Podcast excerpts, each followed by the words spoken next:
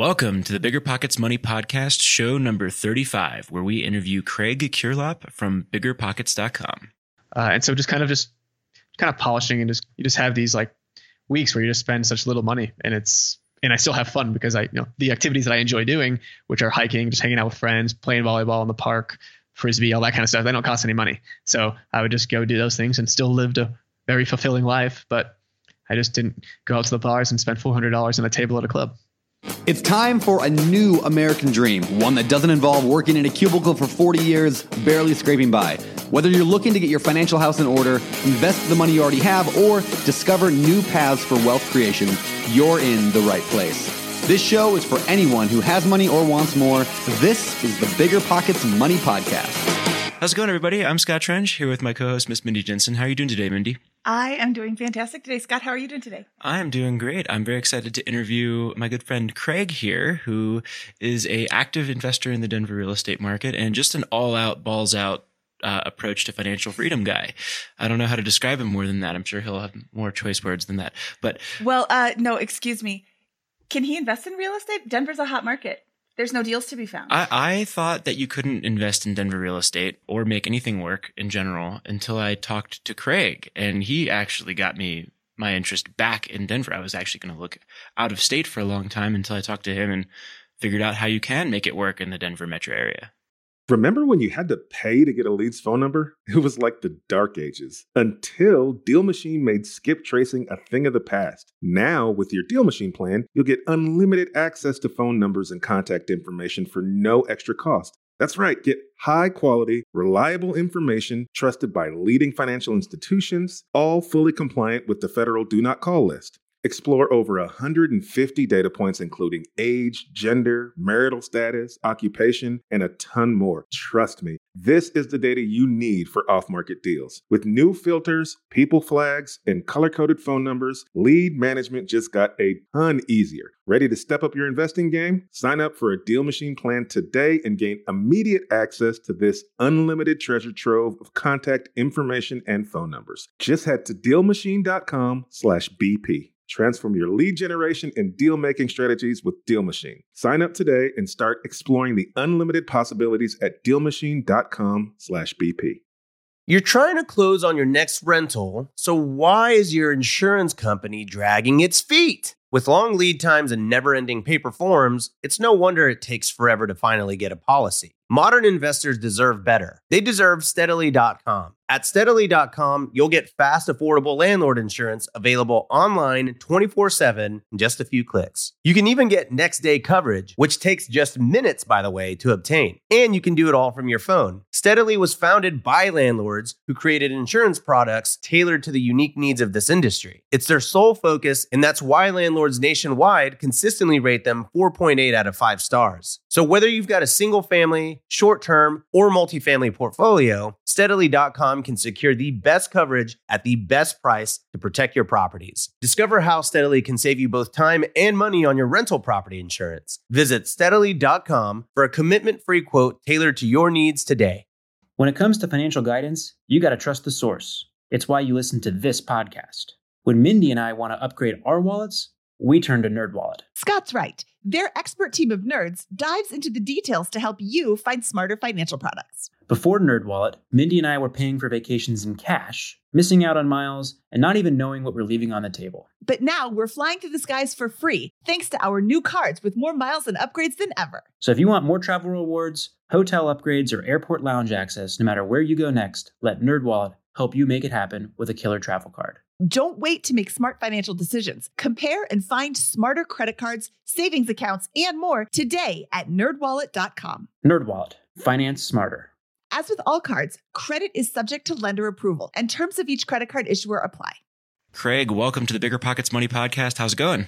Hey, thanks for having me, guys. It's going great here. How are you guys doing? I'm doing really great. So, Scott was just saying that you invest in real estate in Denver and you're doing very well with it, but you're 20 something, you just moved here, it's a hot market, there's no deals to be found. So obviously he's full of crap. Yeah, he's kind of full of crap. No. yeah, I mean, you know, Denver is definitely a harder market to invest in nowadays, especially if you're just going to go about the traditional route. I'm sure there are better cash flowing markets out there, but you know, for someone my age and I guess like in my situation, it makes sense to kind of try to, you know, you got to figure out like you got to take what the market gives you, and that's kind of what I feel like I've been doing. You can't really overpower the market. It's like uh, know, in, in sports and stuff, or especially in basketball. Uh, my basketball coach used to always tell me, you got to take what the defense gives you, whether they take give you a jump shot or you can give you like a lane to drive the hole in. You you do that. So in Denver here, I feel like the the play right now is single family homes rent by the room, and that's kind of how how you can get a cash flowing property that also has a high likelihood of appreciating over time. Awesome. Well, let's let's tease all of our listeners with that preview, and then jump back to the beginning and start with your story here, so that people can get acquainted with you how you built your financial position such that you can actually invest in Denver and do it successfully uh, here and now. So let's start with maybe when you what your situation was like graduating college. Yeah. So when I graduated college, I guess let's take it even a few years further back, where even in high school and stuff like that. Basically, I've been working since I was. I mean, I've been working for my dad since I was like five years old, but I've been working for someone that's not my parents. It's like immediately when I could get a job at like 14 to get a worker's permit, I started working, and I've always been just a basically like a, a perennial saver. Like I've always been saving, saving, saving, and so I didn't know what I was saving for and I was just I always enjoyed watching that number in my savings account go up. And so by the time I got into college, I had a couple grand saved up and I had a whole bunch of student loans and all that kind of stuff and I didn't spend all that much money in college. I always worked throughout college. So again, I kind of just broke even all throughout college. So I came out of college with a decent amount still in significantly negative net worth because of my student loans, but at least some cash in the bank. And then that kind of just as I was, you know, I went to a school too that did uh, internships and they were all required to be paid internships and you got paid a reasonable salary for someone in college it was like 30 25 to 30 dollars an hour for these internships Wow. so it was yeah so it was like basically a normal living wage and i did not really have school expenses during that time i was basically like a real adult in college and so that allowed me to save even more during those times so by the time i graduated college i had about between 20 and 30,000 kind of just saved up in your bank account. yeah Okay, so where Uh-huh. was college? college was Northeastern in Bo- Northeastern University in Boston. They have this co-op program where basically students do these six-month internships. Basically, they go six months of classes, six months of internships, and they do that rotation for three years. And for a business person, they're mandatory paid internships, so they have to pay us. And that's the one of the great parts about Northeastern. to Wait. give my hometown a, or homeschool a, a shout out. Yeah, I'm going to give your homeschool a shout out too. So instead of going for nine months on school, no job, whatever, you're attending school for six months. And then for the other six months, you're working in a mandatory paid internships. that's paying you $25 an hour. Yeah, it ranges from like 15 for your first one up to 35, even 40 for your last one. Yeah, but Yeah. $15 an hour as an intern is amazing. Yeah, no, it's a really good program. Wow. And you get the experience too, of course. Well, yeah. So you graduate college with a degree and how many years of experience? Like two solid years of experience Yeah, it's like in like two a real job. Like when I graduated college, I had like four legitimate jobs on my resume to go send out to potential employers that I could work for. And I was yeah 22 at the time, so I think that was probably the most valuable thing that Northeastern has to provide. Well, so it sounds like you had a really fantastic college experience that really prepared you to enter the workforce, but then also you were just smart with your money in general in college. What was your mindset at this point? Was it, I need to save this up so I can make an investment, or was it just, I'm going to be frugal and conservative, or what were you kind of, what was going through your head while you were accumulating that cash? uh, it's just like it's like in my blood. I swear. I don't know. It's just I've always been like taught to save. And I guess my my parents have always been pretty frugal growing up. I've always been you know don't live in the super nice place. Just kind of I'm living. I just want to live with a bunch of buddies and have fun. You know. So Mhm. I was didn't have my own bedroom until my senior year of college, and so that was I mean that was I was fine with that, but. Sometimes you get kicked out and whatnot, but yeah, we don't, we don't need we don't need to get into that. But uh, Family friendly, family friendly. yeah. but yeah, that's I feel like that's part of college is like you know the whole roommate dorm kind of living. So Mhm. And why weren't you, why did you choose to save that cash as opposed to pay down your student loans at the time? Uh, I just did not even think of that as an option to pay down my student loans at the time. I was not very financially aware. I just knew that I needed to save. I enjoyed saving money. Probably would have been a better option to pay down the student loans because they were just basically interest only loans garnering interest at the time. But yeah, Fair enough. So, so Yeah. what happens afterwards? So after school, I got a job at one at my last internship I had at Northeastern. I got a job out in California, uh, at a job I enjoyed for the first six months, and despised for the last 12. And so that was kind of, and during those 12 months of me not loving my life, uh, I just kind of stumbled upon, I guess, financial independence through just basically, you know, having a weekend where I wanted to spend time with someone I really enjoyed spending time with and not being able to spend time with that person because of because of work, you know, coming home on a Sunday night at 10 p.m., having to get a report out Monday morning. And that was just kind of like a, I feel like that was a preview into the rest of my life thinking, man, like I don't want to be spending my Sunday nights when I have a family and kids working for someone else because I need to get this report out, you know? And that was, so I, that, was when I was like, okay, there's no way I can be working for the next 40 years like this. I, I, I don't, I don't enjoy this. And so then I stumbled upon Brandon's book on rental property investing and kind of stumbled upon bigger pockets and financial independence and all that kind of stuff. And then just went very far down the rabbit hole. You know, that's funny. You say down the rabbit hole. That sounds like everybody that we've ever talked to is like, oh, once I discover financial independence, I just, I can't get enough. I keep finding all these different blogs and all these different concepts to try and figure out how I can make it happen faster. So you found Brandon Turner's the book on rental property investing. Yep. That was the, that was the first one, believe it or not. I And typed you- in, yeah, I typed in like re- real estate investing in Amazon and bought the first book I found. And I thought Bigger Pockets was like this sketchy site at first, honestly.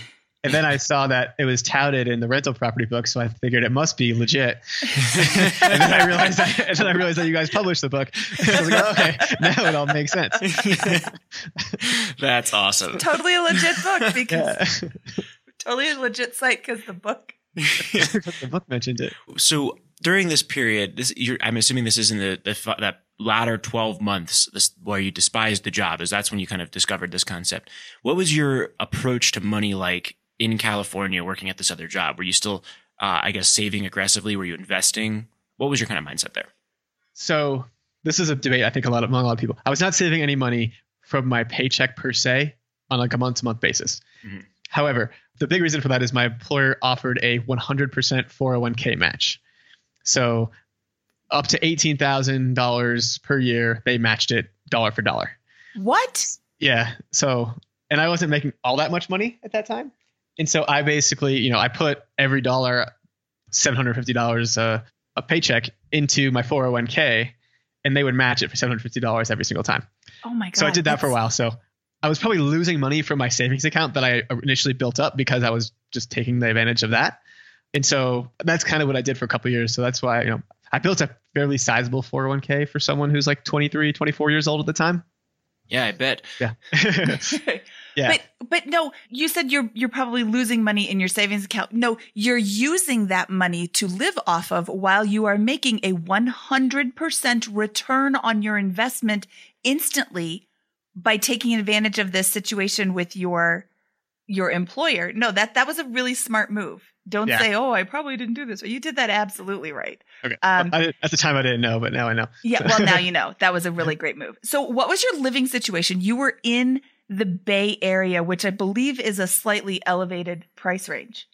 Yeah. So for for a lot of that time, we found this dump of a house, and like everyone that I've ever visited the place always uh, made the comparison to the house of Breaking Bad. I don't really watch that show, but I'm sure a lot of our listeners have, and so I guess you could whatever the Breaking Bad house looked like, it looked very similar to that. Wh- Which Breaking Bad house?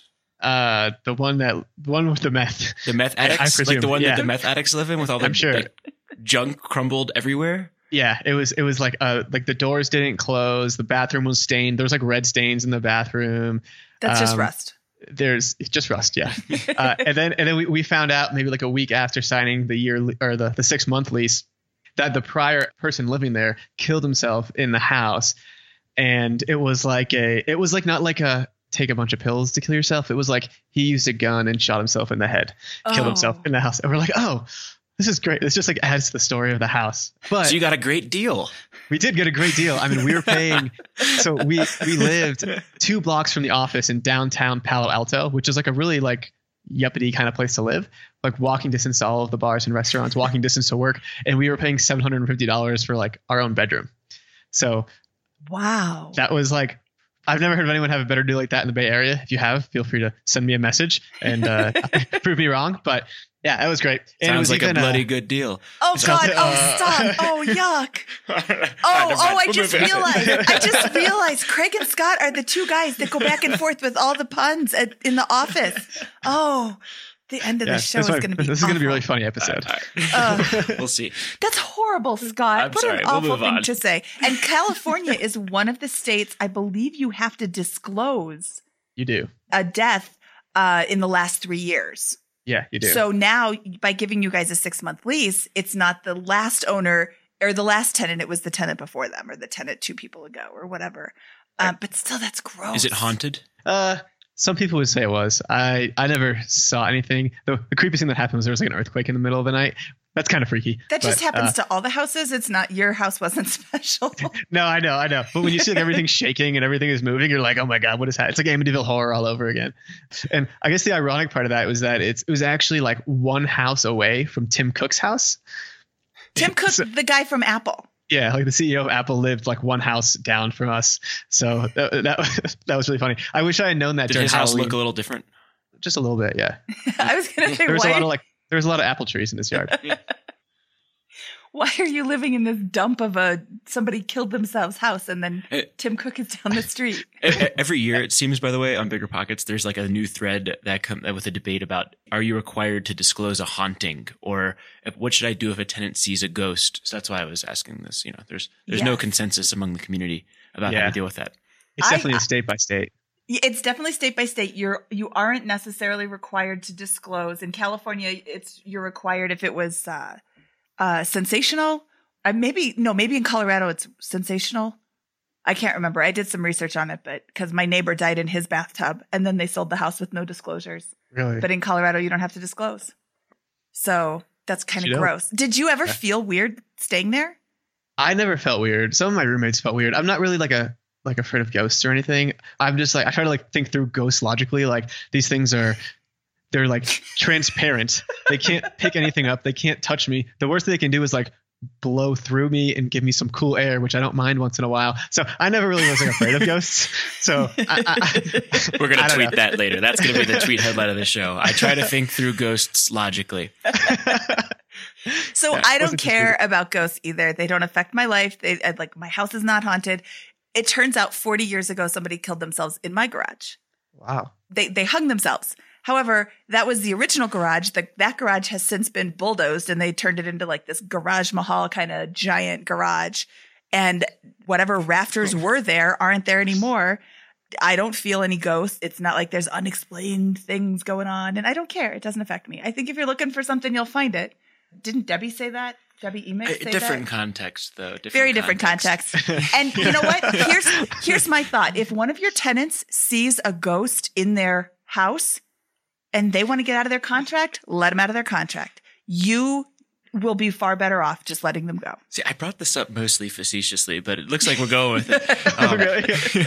uh, let's let, let's go back to money. Yeah. So, so you're living in the haunted house. You're saving a, a boatload of money because it's bloodstained bathroom, former murder. You know what happens next? So after a few months there, uh, we moved down to San Jose, which is like a I got another. Basically, I've I moved I jumped around the Bay Area. I lived in San Jose, I lived in San Francisco, and I've never paid over a thousand dollars a month for my own bedroom in rent. Uh, in San Francisco and San Jose. And so that was just a matter of like I was just on Craigslist for like three to four hours a day at the job I loved oh so much, and was just basically looking for good deals. And so I would just and I'd email them and go on interviews and all that stuff. And I kind of just got lucky and found the fairly cheap places to live, and that really didn't you know they weren't luxurious or anything, but they were decent enough for me, and it still allowed me to save a decent amount of money each month. So that's really interesting that you never paid more than a thousand dollars a month and you got your own bedroom. Mm-hmm. I had a friend who was living in San Francisco. He is a little more particular and less frugal than you. He would not pay less than three thousand dollars a month. He would have his own place. It would be like a, a studio because he's only paying three thousand dollars. Of course, it's a studio. Yeah. That's amazing that you spent this time. Now, how long did you sign leases for? Uh, so one was for a year. The one down in San Jose was for a year, and that was with my buddy. So that was just a good time. And then in San Francisco, I actually didn't have a lease. The lady was just kind of like I don't know. She just she was like I call her my San Francisco mom because like she just like she took me in and like I don't know she would like do all these like nice things for me and I don't know we like it was more of like a family type feel than like a I'm your landlord type feel. But yeah, I just paid her a thousand dollars every month, and I always paid her early, and uh, I think she appreciated that, and so we always got along nicely. Yeah, pay your rent early and your landlord will love you forever. Okay. Yes. So that's interesting. You chose, you didn't know about house hacking at the time, I'm assuming? No, I did not. Okay. And, but I mean, if you're making not amazing money in San Diego or San Francisco, you're not going to be able to buy a house. Everything there is like a million plus. Yeah. So, oh, yeah. So you're house hacking in a sense because you are still, you know, looking for these low cost properties and finding them. right. you've- yeah. You've, uh, housing is your biggest expense. You have, uh, cut that down. What did you do for a car out there? So we didn't have a car out there just because I always was particular about living close to the train station. So I would take the train from San Francisco to Palo Alto or San Jose to Palo Alto. In San Jose, I had a bike that I would use to bike to the train station, and then in in San Francisco, I got a place. Actually, the place that I was renting was right next to the train station. So I just walked out the door, rolled out of bed, and uh, hopped on the train. Okay. And so yeah, and the train was paid for by our wasn't paid for by employer, but we could pay for it pre-tax through our employer. So it would Oh, save you a couple hundred bucks a year. Nice. Yeah. Okay. And then what's the third biggest expense? Food. What'd you do for food? Food, I was mostly just going to the grocery store. I, I didn't like I knew going to the grocery store was cheaper than going out to eat. And so that's kind of what I did. I would always just buy, you know, stay along the outsides and buy the stuff that's healthy for me, the vegetables and all that kind of stuff. Maybe I'd venture into the aisles and buy a pick up a jar of peanut butter or something. But you know, that was pretty much the extent of me going within the aisles. And uh, I don't know, just healthy food that's relatively inexpensive. I mean, I, I ate fine, you know, chicken, salmon, all that kind of stuff. So, what Yeah. was your position in when you left California to come work here at Bigger Pockets? What was your uh, financial position as a result of all of this? So I had a, still had a fairly significant negative net worth when I left San Francisco coming here, and that was mainly because of the student loans. But I had, you know, probably about thirty thousand saved up at this point, just in, you know, I had I use a Betterment account, so in through Betterment, and so I was kind of like, you know, I could probably squeeze a down payment if I wanted to go out, come out to Denver and do that, and so uh, that's what I did. We know I got the, I was fortunate enough to land the job here at Bigger Pockets, and went through, kind of came here. I had to like buy a car, and so I bought a car, and then right after I bought a car, I bought a house like a month later. So that was kind of like the things I needed to do while coming here, and I just made a list of things I had to do and did it. So, to prepare yourself financially to buy your first property, your first real estate investment in Denver, really it, boiled back all the way to your college experience where you'd saved up a ton of cash, then got this job in San Francisco. You pile all this money into your 401k. You're not really saving anything, maybe slightly deplete or keep around the same amount of cash that whole time in your savings account from your net pay funding your lifestyle. And then you come out to Denver where it's a better market for opportunities to invest in real estate, I guess. And that's when you're able to then leverage this 30K that you've got in order to buy your first place. Is that accurate? That's exactly correct. Yep. Nice. So tell us about that first investment because you had an interesting spin on how this works in, in the Denver market. Yeah. So after talking to you, actually, I just realized that the place I was living in San Francisco actually kind of inspired this investment in Denver. So the first property I bought was a it's a duplex about a mile and a half from the office, which is a pretty decent location, about five blocks north of Denver's largest park. And so it's like a it's like a townhouse duplex. So I have like a duplex on the end of like a row home. And so my strategy was to rent out the top unit and live in the bottom unit. But I wanted to completely cover, basically completely eliminate my living expense. And so I had to get a little bit creative. And so I basically rented out my bedroom on Airbnb and I put up like a, a sketchy divider and curtain and basically slept behind a curtain for a year on like this futon that I could then transition out when I after a year. And uh, and so I Airbnb'd out the bedroom and so that allowed me to cash flow fully on the property. Okay. So why did you have to live there for a year? And what do you mean you rented out the top and then Airbnb the bottom? Can you explain that a little bit? And then I'd like to talk about numbers too.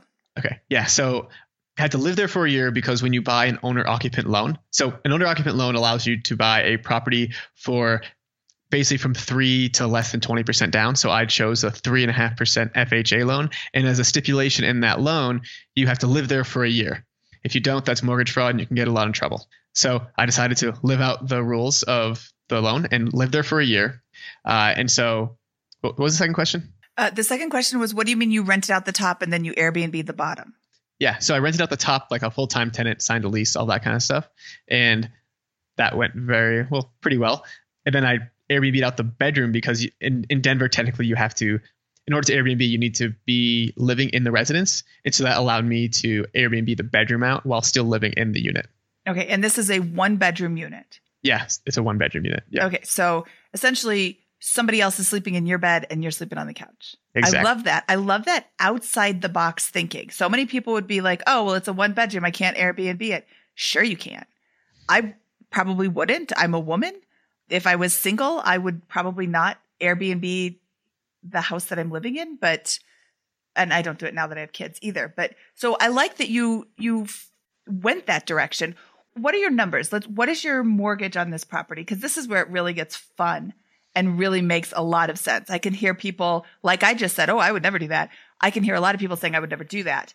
But let's talk about the numbers to show them why that's not such a bad idea. So your mortgage was yeah. So my mortgage was about two thousand okay, two thousand dollars. Yeah, Your just you rented out the top half for for seventeen fifty. And that, and that includes principal, interest, taxes, insurance, and PMI, right? Yep. PITI. Yeah, everything. Yep. okay. So rent was seventeen fifty. So now you're paying two hundred and fifty dollars a month of your mortgage every year. Right. If I just do that. Yeah. Okay. And then what did you Airbnb your property out for? Your bedroom. Uh, so it, it varies from winter to summer. Uh, in the summer, it's closer to fifteen hundred a month, and in the winter, it's like just shy of a thousand. So I just say like eleven hundred to take the average. Okay, so wait, you were paying 250 and now 1100 minus 250 is More than two thousand. More than two thousand. So that what is that? We're we're at uh, twenty eight fifty. So you're making eight fifty a month. Yep, I was making eight fifty a month and So- living for free. in a hot market where you can't make any money because there's no deals to be found, yada yada yada. You're making $850 a month and sleeping on the couch. Yep. And, and my first reaction to this was, man, this is going to really destroy his social life. But that ended up not being true, right, Craig? Yeah, no, that's not true. Uh, it was, uh, uh, it's no, it's been, you know, it was really good. And, you know, I like, I think the best part about Airbnb too is that, you know, you get to meet people. As you know, as many people like know that I really enjoy traveling. And so when you host an Airbnb, you meet travelers from all around the country and all around the world. And so you get to basically talk to, they satisfied my travel bug because I could talk to people from Portugal and Australia and New Zealand. And I would just have like a new visitor every single day. It was just really cool. That's awesome. That's Yeah. awesome. So you're making $850 a month with pretty little effort on your part. Yeah, it was very yeah, hardly any effort. I mean, Okay. just it's just the and the whole living situation is you know you just get used to it. It's definitely weird for like the first week maybe, but then you just get used to it. It's like anything else, right? It's the whole hedonic adaptation thing that Scott describes in his book, where the first week or two you're it takes a little while to get used to whatever it is, but then after after the third week you're just that's just your life and you're you know you're used to it. It's a habit.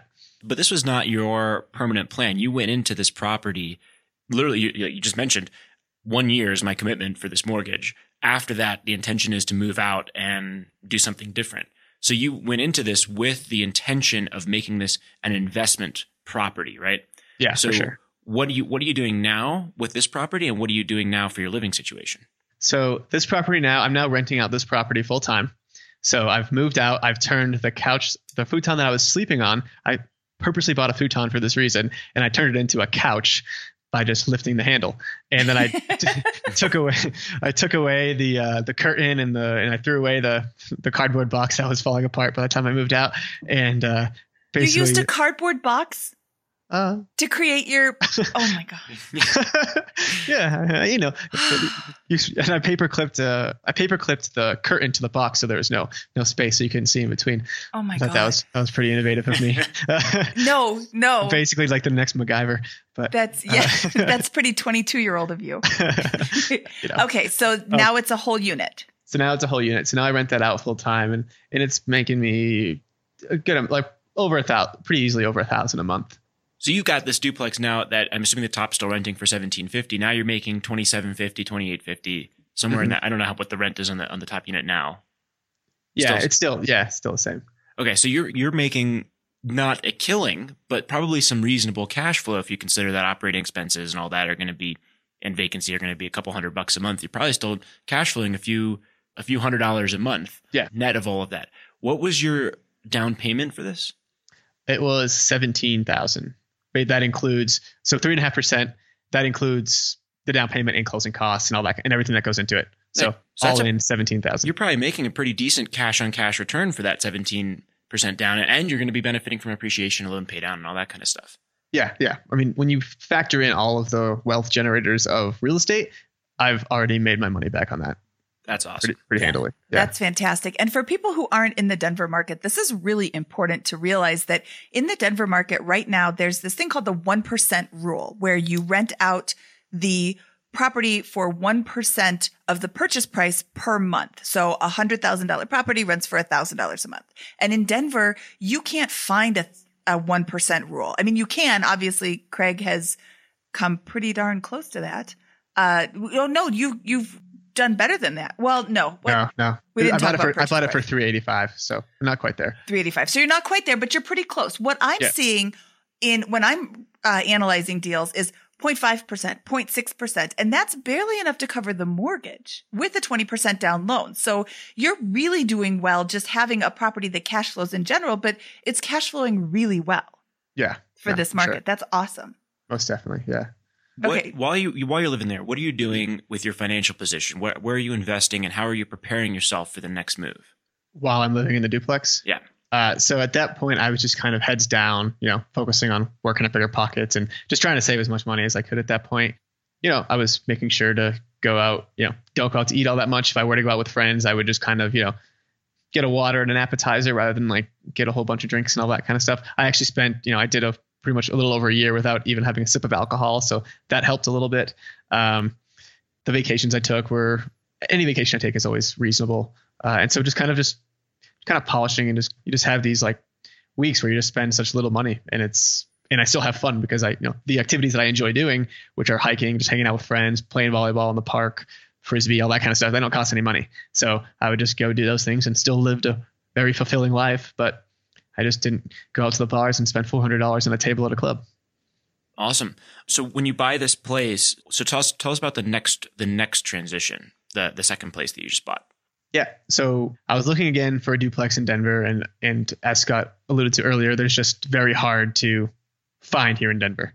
So I went a little outside of Denver, uh, about 10 miles north of Denver, in a town called Thornton now, and I bought a s- large single family house, so a five bedroom, two bathroom single family home, and put five percent down, and now I live in one bedroom. I have my own bedroom with like a door and a closet and two windows and What a real upgrade. bed.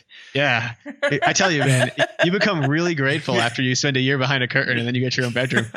The first day I was just opening and shutting the door. Uh, um, yeah. So I'm, living in one room and renting out all the others and it's, uh, it's, it's doing really well. So are you comfortable sharing numbers with that? Yeah. Okay. Uh, so, so, what is your mortgage? so my mortgage there, again, it's about 2000, just north of 2000, $2,000 a month. And you are renting out four bedrooms. four bedrooms. Yeah. Okay. So what does the rent, do you want to just give a total for what that? Yeah. It'd be easier. Yeah. The, the rents are a little bit different. So the total rent is 3100 So And your that- Is cash that flowing. including your room, or do you not include No. your room? I do not include my room. Okay, so, So you're cash bedrooms. flowing eleven hundred dollars a month. Yeah. On rent from just having roommates. And Yeah, how, how much that's did you put down on this? Uh, I put about 20 down and I had, I put another 10 in for like some rehab stuff. So So thirty thousand dollars all, in. all in was 30. Yeah. Yeah. Okay, so on thirty thousand dollars, you're making eleven hundred a month pre vacancy and expenses. You know, Pre-vacancy, yeah. vacancy and Pre- operating expenses. Yeah. outside of insurance, insurance and and and taxes. That's awesome. Yeah. That's great. You're probably that's that's probably several hundred dollars a month in in cash flow net of everything. That's that's like phenomenal here in Denver for any investor. Yeah. No, for sure. And then when I, when I move out too, you know, that's going to be another 700 or so dollars on top of that. So that's very, I think that's going to, this is going to be a fairly lucrative property for me in terms of a cash flow position. It is in Thornton, so it's not going to see the appreciation that Denver would, but I'm okay with that. It's ten miles from Denver. It's not uh, Longmont. No, it's Longmont is a very nice place. yeah, you but- still you're still able to bike to work, right? Yeah, I still. Yeah, I, again, I strategically bought a place near the bike path, so I'm able to hop on the bike path, and it's 90% bike path the way here, so it's a 10 mile ride to work every morning, and it's wonderful.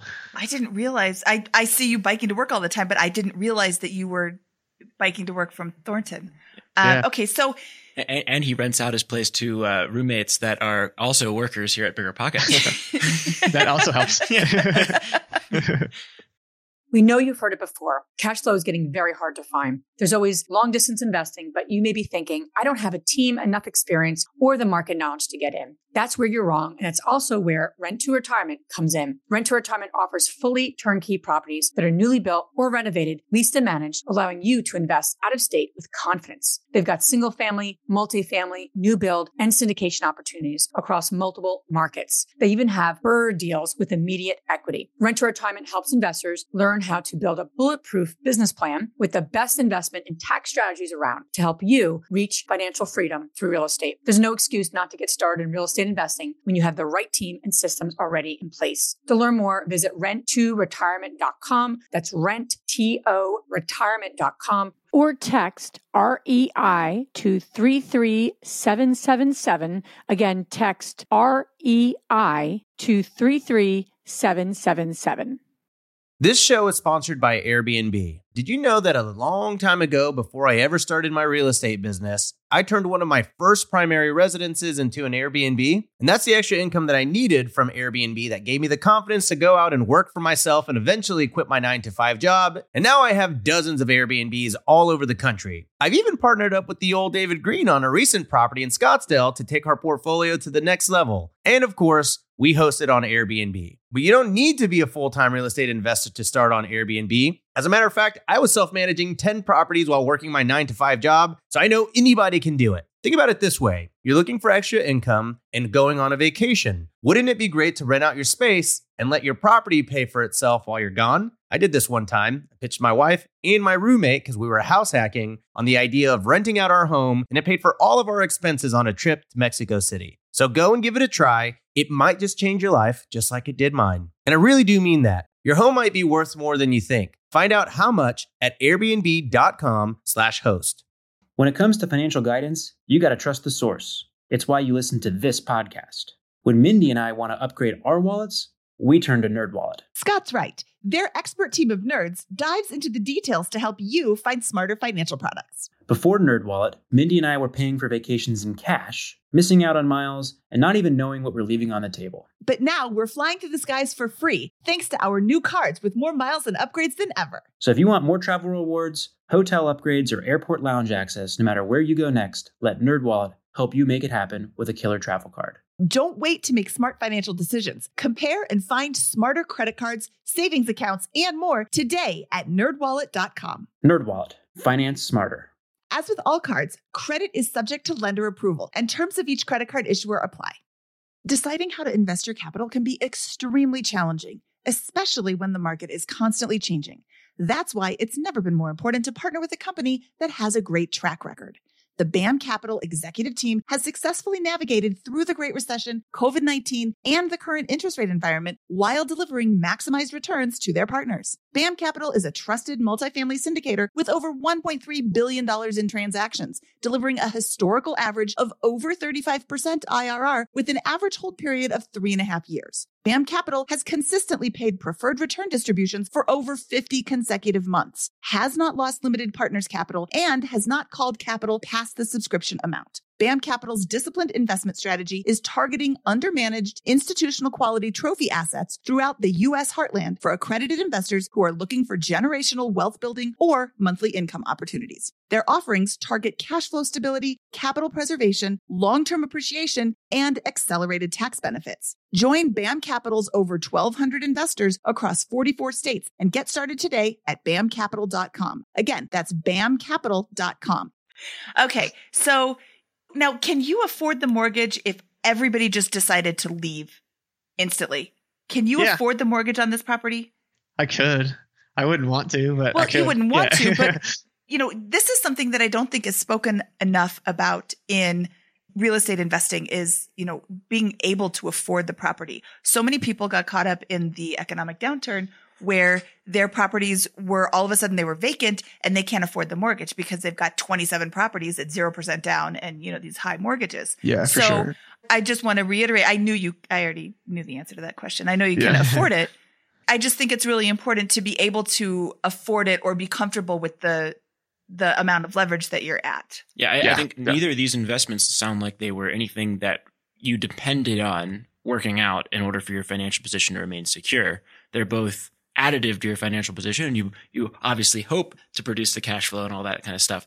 That's uh that's going forward there, but you're not dependent on the financial performance going meeting your projections exactly on either of these. It sounds like. Nope. Nope. Yeah. Yeah. Nope. I should be. Yeah. And and that's the position from which to invest. That's why, in my opinion, very likely to be successful over the, the short, medium, and long term is because each of these investments is a very calculated, thoughtful approach that's creative, um, that makes the most of your situation in the market that we're in. Yeah. For sure. Yep. That's exactly right. Well, and what does rent cost in Denver? I haven't looked for a property in Denver, but if you're just going out to rent, you're not going to be saving that much money from the mortgage payment that you're already making, right? If you were going to go Yeah. out and get a one bedroom apartment, that's at least a thousand dollars. It's probably Yeah. way more than that. It's probably yeah, depending where you are, probably between a thousand and fifteen hundred here in Denver. So yeah, the mortgage isn't, isn't all that much more, and you can use your roommates to make it even less. So What would the rent be without roommates? If you just rented it Uh, out to a to a, a oh, family, yeah. to a family, um, I would say it'd probably be about twenty two or twenty three hundred. Uh, five bed, two bath in that area goes for about that much. So this was my problem when I'm looking at the Denver market. I'm looking, I'm analyzing all, like at Denver, including the you know 25 mile radius of Denver here. There's very almost nothing that I'm seeing on the MLS where you can have properties rent and cover the mortgage by 500 to 1,000 bucks or more. You're making it work because you're being creative, finding places that allow you to rent by the room. You can't rent by the room in Denver in the same way um, without violating some of the the laws here, but you in Thornton, you, the rules are such that you can actually do exactly what you're doing, and you can take these these properties that are being overlooked as investments. You know, mo- Yep. probably most of your competition was private or you know families or or folks that are looking for a large single family home. You turned it into an investment opportunity. yeah, exactly. So that was what that was a big revelation for me is just just because the traditional method is not working right now or is extremely difficult doesn't mean that there are really good ways to make this work. And you know, when you're thinking about it from a downside perspective, in a down market, rent by the room is not is going to be one of the least affected probably that, you know, versus these nice, you know, Oh yeah, the luxurious complexes. yeah. Yeah, these guys who are living here are just they just want a fairly inexpensive place to live. They're quiet, they're clean. It's very like that's all they're looking for. It's just like a cheaper place to live. They don't care about the roommate situation and all that kind of stuff. So definitely. Yeah, that's nice. And the property that you bought, a five bedroom, two bathroom property, that's not going to be as attractive to investors or tenants. Did you have a lot of uh, competition with that property or did you get it under contract fairly easily? I got it under contract surprisingly easily. I, I don't know if it was because I actually the guy who was selling it was just kind of like a family guy, didn't really know too much about real estate or anything. Uh, but I just had like a really good conversation with him. We were like playing with his pets and stuff when we were looking at it, and and like I don't know, I think like that actually played into a part of why he accepted our offer because we were just like he just felt like we were normal human beings buying a house. We weren't like really, you know, we were like genuine people. So That that or there was another grisly horror story that we, you know, aren't aware of yet. Have yeah, you Googled your address? I have not. Maybe I should. yeah.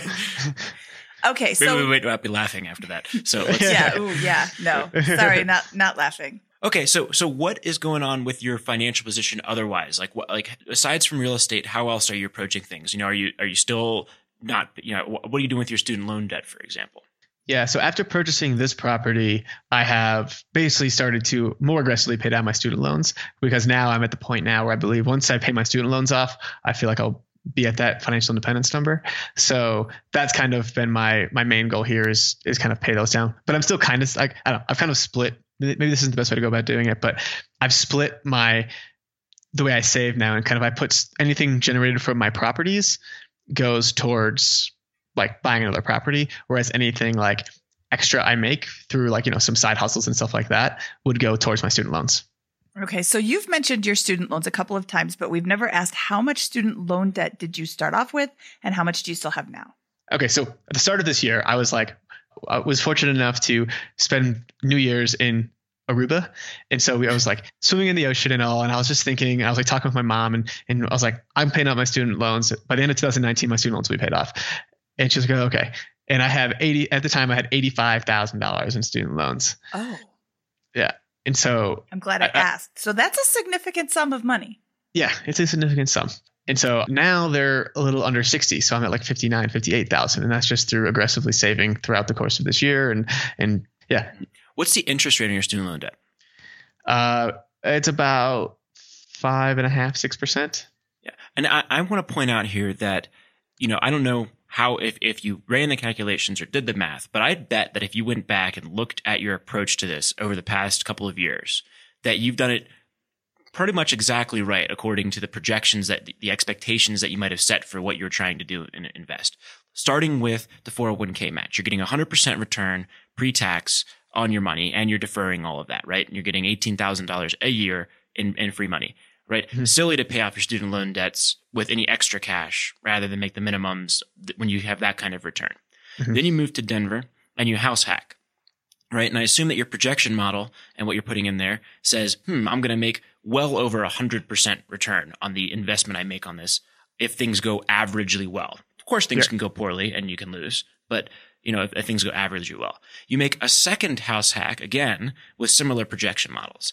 Now what's happening, however, is your net worth entirely outside of your student loan debt is starting to climb, right? Mm-hmm. Probably approaching or exceeding a couple you know, hundred or maybe even more thousand dollars outside of your, you know, against your student loan debt, right? Mm-hmm. It's much harder going forward. It's going to be much harder for you to get significant returns on significant chunks of money like you were with these first two house hacks if you mm-hmm. run it in your in a modeling fashion and now you're starting to pay turn your attention towards your student loan debt which to me walking through this maybe i'm giving you more credit than you give yourself i don't know if you've done all this but nope. but this is perfect i appreciate it though but yeah. this is but this is a really this is a fantastic kind of approach and example for other people to kind of hear from is is you had great investment opportunities you're probably going to have more opportunities in the future but they may not be so astronomical uh, and with such significant portions of your investable net worth that it makes investing in student loan or paying off your student loan debts much more attractive.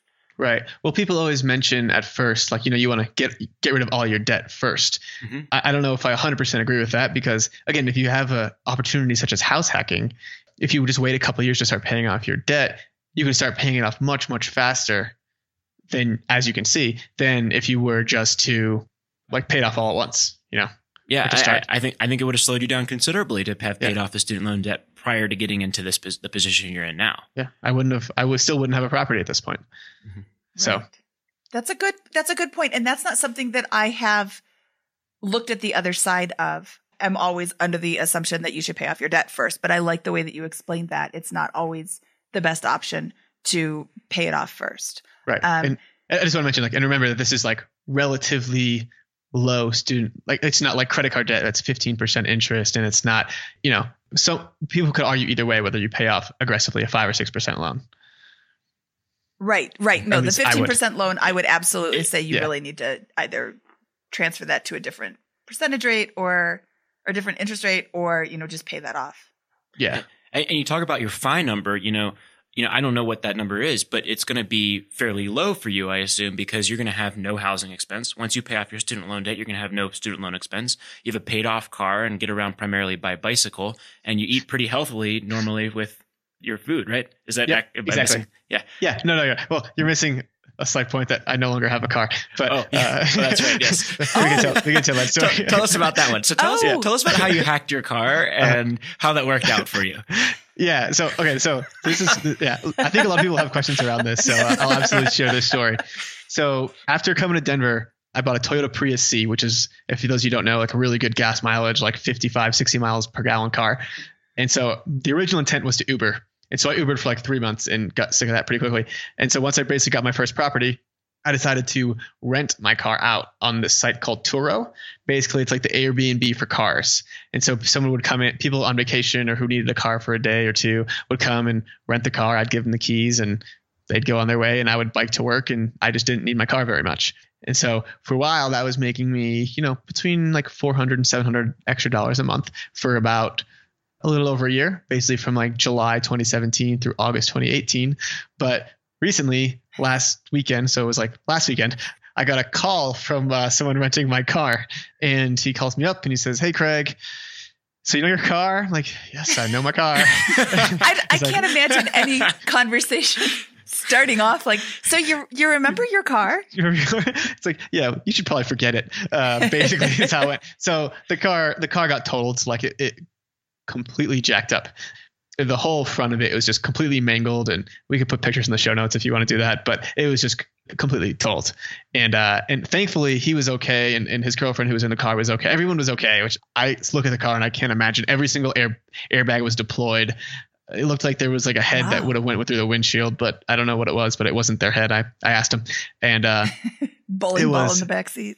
Yeah, I don't know what the heck it was, but I'm glad it wasn't their head. Yeah, so the car is completely totaled.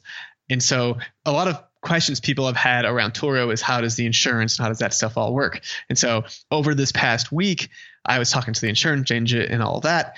And so I received the claim back and basically after renting it out for a year, probably made about six or seven grand over the course of the year just through the car rental. They giving me a little over eleven thousand dollars back for the car. And I only paid ten thousand dollars for that car. So oh. I actually ended up like this was like the best possible thing that could have happened to me. Like, I, like, cause I was going to take it off of Turo in a, about like six weeks or so anyway. And the fact that it got totaled, everyone was okay. I got all of my money back plus more for the original investment in the car. And I was making money over the course of the last 13 or 14 months or so. Uh, it's the perfect, the perfect scenario. So what are you going to, what are you going to do with that money?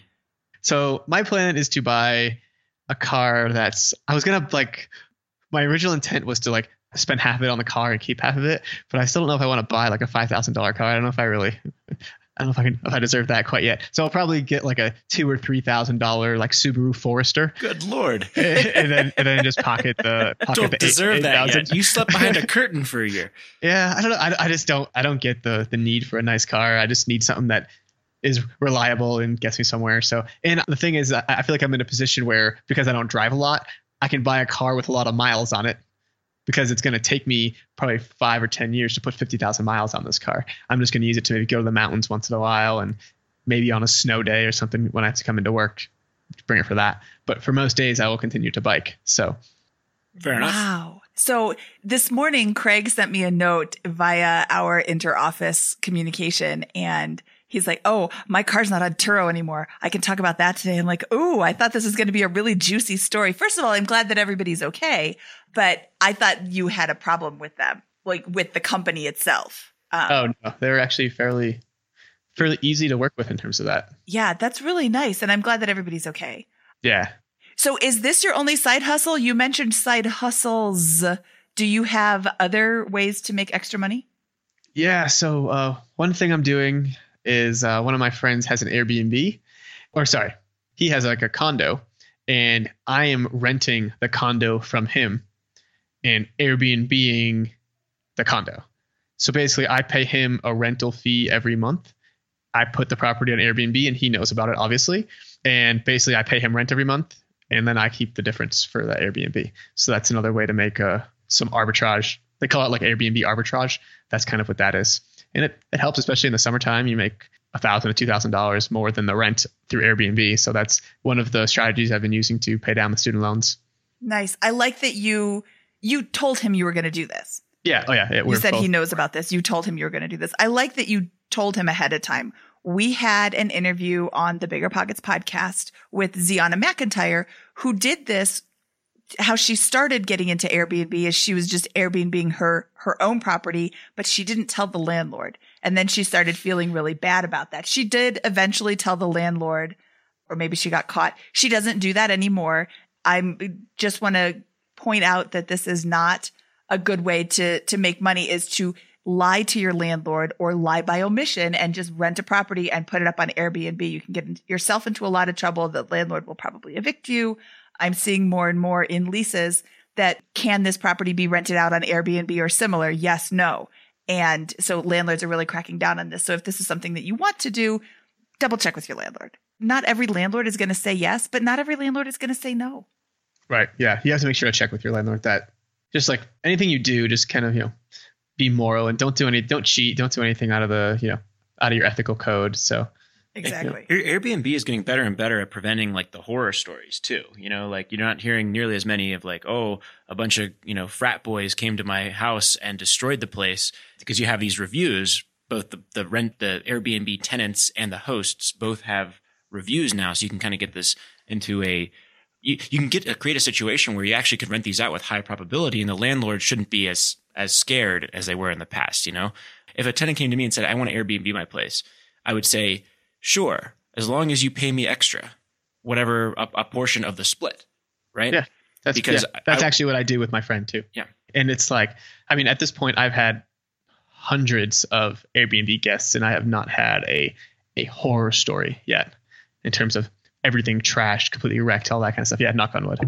But I mean, obviously our stories are, are are fairly similar in that, but you know, I mean, you you've taken the things that I did a couple years ago and taken them farther and done better and getting a much better return than all that kind of stuff.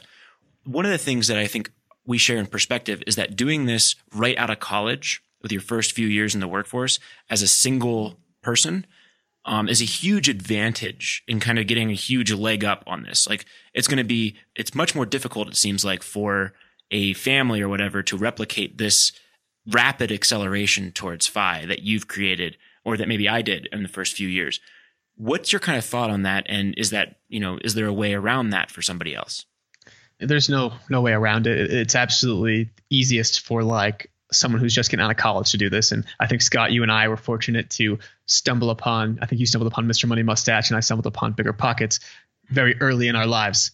For those who have families and are just figuring this out now, there are changes you can make, but they're just not going to be as rapid or as aggressive as like you know the way Scott and I have pursued it.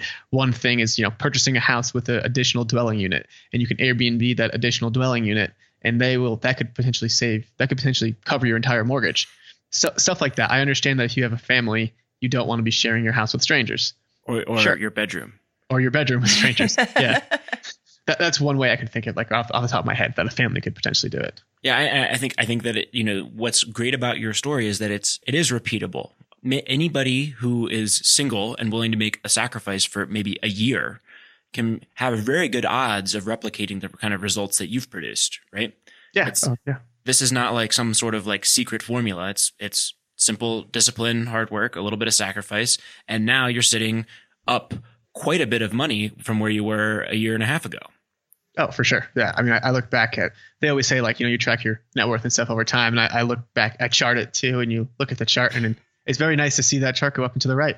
And it's much faster than it was, you know, a year and a half ago. So We we like up and to the right charts. Up and to the right. Yes. I'm just, I'm laughing because Craig says he charts it. Craig is our Excel guru at Yeah. Bigger Pockets, and he's always on these spreadsheets.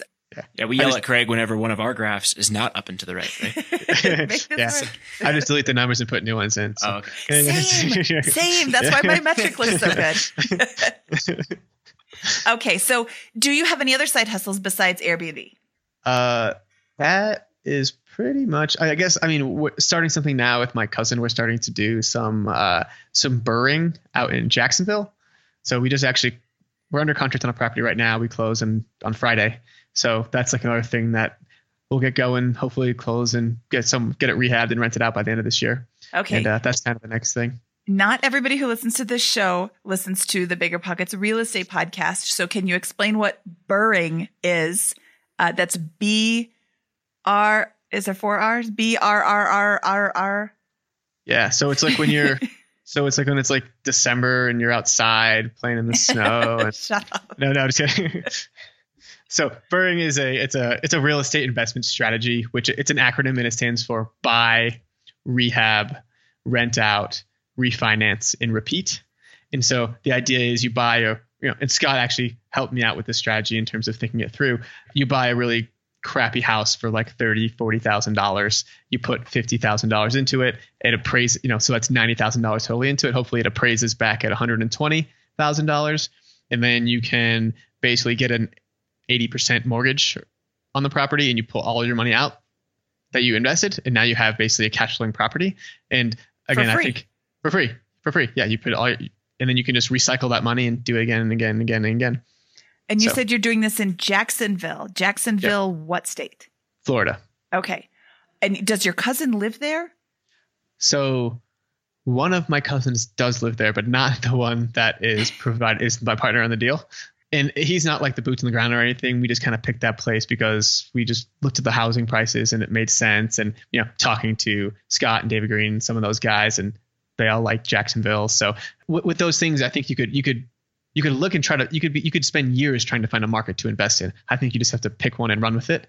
And the deal is kind of on a deal by deal basis, not on a market by market basis. So I'm sure there probably is a better market to invest in, but we just picked Jacksonville and we're going to run with it. So Yeah, th- Awesome. this is the approach that I was thinking I would pursue, and I may still pursue it in addition or outside of Denver because I was so frustrated at the lack of rental like rental opportunities here in the market.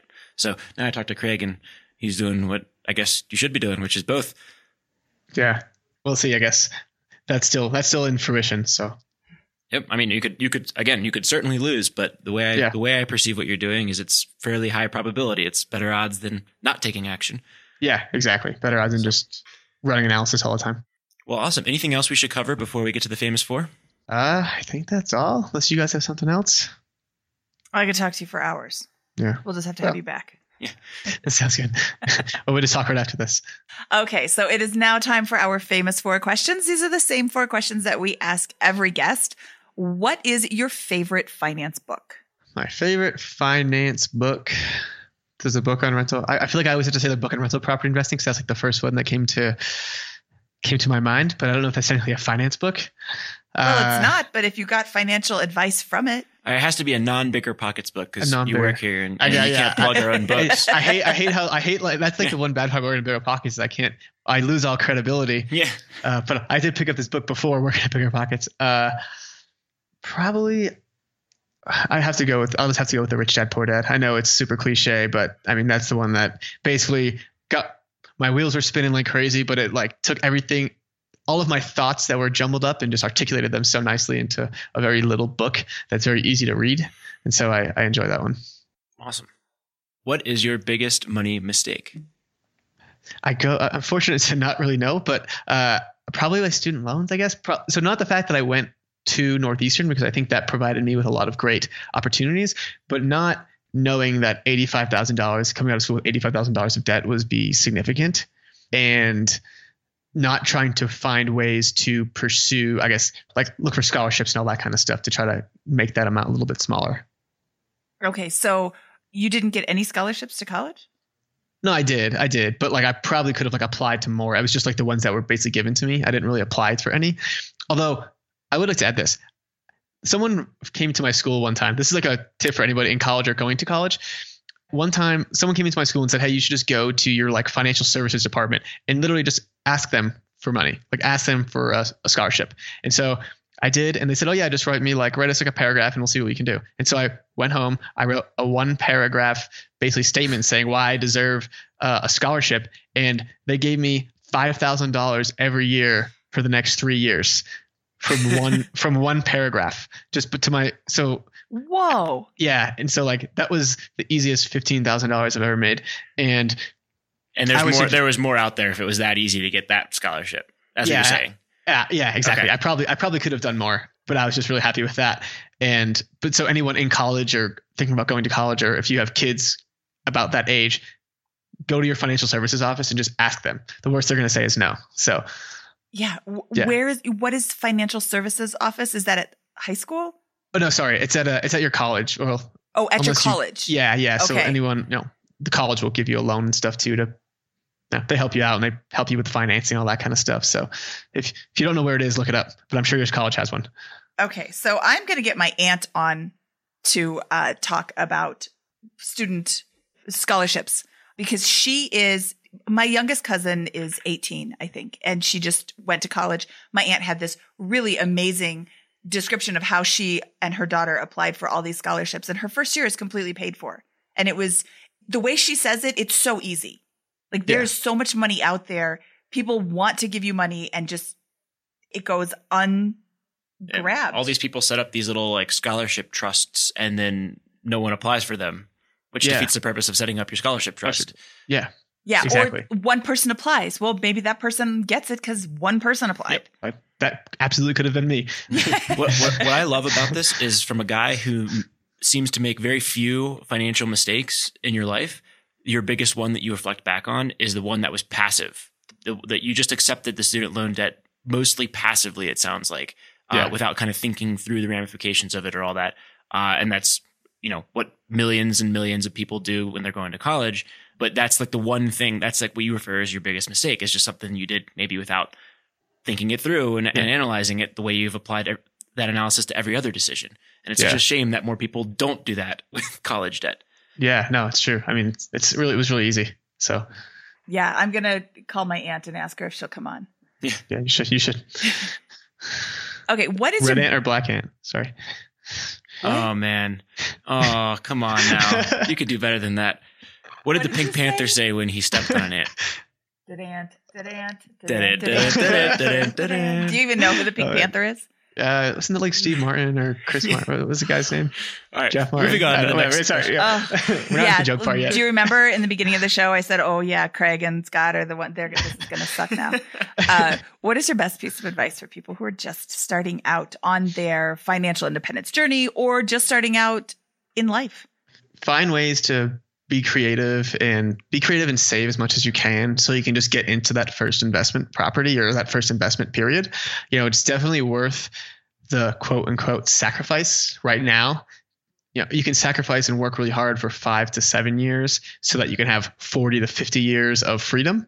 I mean, get uncomfortable and just save and do the things now. And again, like even living behind a curtain, it wasn't even that bad. Like it sounds bad and we laugh about it now, but a year was a long time and I, I didn't really like hate it all that much. Like it was actually pretty fun. So again, just get uncomfortable and figure out ways that you can save money and get creative. I mean, you're sitting on two investment properties and multiple streams of, of income outside of outside of your job and freedoms that most other people don't have, and you're the crazy one. Yeah. Well, people, I mean, people think I'm crazy, but that's Yeah, okay. What does it okay, matter? cool. Like yeah, they, yeah, they- I don't care. yeah, They're, they're like okay, they think you're crazy. They like most most people your age, most people our age are saving less than like a hundred hundred dollars a month, maybe outside of their maybe if they contribute to a 401k. This is most people with good jobs that are you know that are that are able to fortunately make in that kind of median to upper middle median income uh, in their 20s. Like they're still not they're not accumulating nothing. In my opinion, there's there's a definition of crazy that you're you don't fit. Yeah, no, it's well, it's like the whole, it's like what they say, right? It's live like no one else now, so you can live like no one else later, or whatever, however that quote goes. Like, I just think that quote hit me hard. I'm like, yeah, it's so true. Like, do what everyone else is doing, and you will live, you will have an ordinary life. Do things that no one is doing, you'll have an extraordinary life. So, I, I hope to have an extraordinary life. You you will. Yeah, you're- you're on a good path. Okay. Hope so. I, before Scott asks this next question, I'm leaving. All right. What is your favorite joke to tell at parties? I'll, I'll retell it to Mindy because she can't hear us anymore. Okay. Whoa. I can't believe she actually left. what, what kind of party are we talking? Is it like if it's like a Super Bowl party or something? Usually we like make puns out of the names of people, but I guess we'll assume it's a regular party. So we usually start the party off with what comes before part B? Part A. Part A. Oh my gosh. I can already to- tell. Did you- I can already tell that was terrible. Keep no, I don't need to listen. Is it? Uh, all right. Oh, you're not do you- done? oh no, this is like a marathon. why do why do seagulls fly over the sea? I know this one. Oh, you do. This one I heard from like my like four year old cousin. Because if they flew over the bay, they'd be bagels. yes, exactly. Which would make a lot of people very happy, but I like seeing the seagulls. Nice. Oh my goodness. Keep going. No. Let's see. I just What else see is- if you keep going. What do you mean you want to What- see if what's we the can keep going? Uh, what's the difference between roast beef and pea soup? I don't know. You can roast beef, but you can't pea soup. Oh man. All right. All right. Let's move on to the last question here. Mindy, what you want to go? He actually laughed at that one though. I'm not laughing as though I think it's funny. I'm laughing like, oh my God, I can't believe. Craig is laughing the hardest. Yeah, I can't believe I've started this and it's, we're recording this at 10 o'clock in the morning. So I've got the rest of the day to hear this. They're going to be going nuts with these jokes. Uh, okay. Where can people find out more about you? Uh, so you can find me on you know on Bigger Pockets. I'm pretty active. Uh, you can find me on Facebook or LinkedIn. I do have a Twitter. I, I don't really use it much, so I would say Facebook, LinkedIn, and Bigger Pockets are the three best. Okay. And we will include links to all of his social media links on uh, the show notes at biggerpockets.com slash money show 35. All right, Craig, thank you so much for your time today. This was really fun. I love your story because so many people, I mean, you're a millennial, right? That's your generation is millennial. I am not, obviously. Yep. You're a millennial and millennials are bad with money and they never own property and you live in Denver. So you can't possibly find a property that cash flows because, and you're like, you know what? I don't care what you're saying. I'm just going to go do it anyway. And I just, I love that you're so optimistic and look, it worked out. I, I like this quote whether you think you can or you think you can't, you're right. Yeah. If you think you can't, you're not going to try. You think you can, and look, bam, you did. So I just, I love your story so much. Thank you for sharing it today on the Bigger Pockets Money podcast. Yeah. Thanks for having me, guys. Really appreciate you. Thank okay. You. We All will right. talk to you later. See you guys. Bye. All right, that was Craig Curelop from BiggerPockets.com, um, one of our colleagues. Uh, what do you think, Mindy? I love talking to Craig. He's so funny. He's so, uh, well, maybe not funny. He does all those stupid jokes you like. You think he's so funny. I think he's hilarious. I think he's he's so optimistic and he's such a nice person. And you know, thinking outside the box, he has changed his whole financial trajectory for life. And one of the things that I didn't say during the actual recording of the show was he said, Oh, well, if you make sacrifices, you know, right out of college, it's not that big a deal. How is that a sacrifice? You're just continuing to live like you lived for the last four years or three years or however long he was in college for. You're having a roommate like you just did. It's not like you used to live in this lap of luxury and now you're living in a slum with a hundred people and 27 rats. You're just doing what you've continued to do. Uh, Sam from Financial Samurai also did this he had a job at like Goldman Sachs or something, making ridiculous money. And he lived in a one bedroom apartment, living on the couch or sh- living in the closet or something, like having a roommate so that he could save up all this money. And he had a very short career and now goes around the world doing nothing. Nope. I, I certainly was able to continue maintain my basically college lifestyle in the first year and a half outside of college and had no trouble with that. I had my own bed what is you or my own bed, my own bedroom. I was going to say with, you shared a bed. That wasn't sharing that. I wasn't sharing that with another another human being in a tiny confined space with cement walls. You know, oh, so everything above that was a huge step up. And I didn't, you know, I didn't care about sleeping at friends' couches or whatever when we would go out uh, on the town or you know visiting another place. Like it didn't matter. That was that was more fun and that was a huge step up in luxury over what I was doing previously. And then it's just been a small incremental boost ever since, just much slower than I think what most people go through when they come out of college. Yeah. But anyways, it's it's just such a great story. So, should we get out of here, Scott? Let's get out of here. From episode 35 of the Bigger Pockets Money podcast, where we interview Craig Curelop from biggerpockets.com. This is Mindy Jensen, over and out.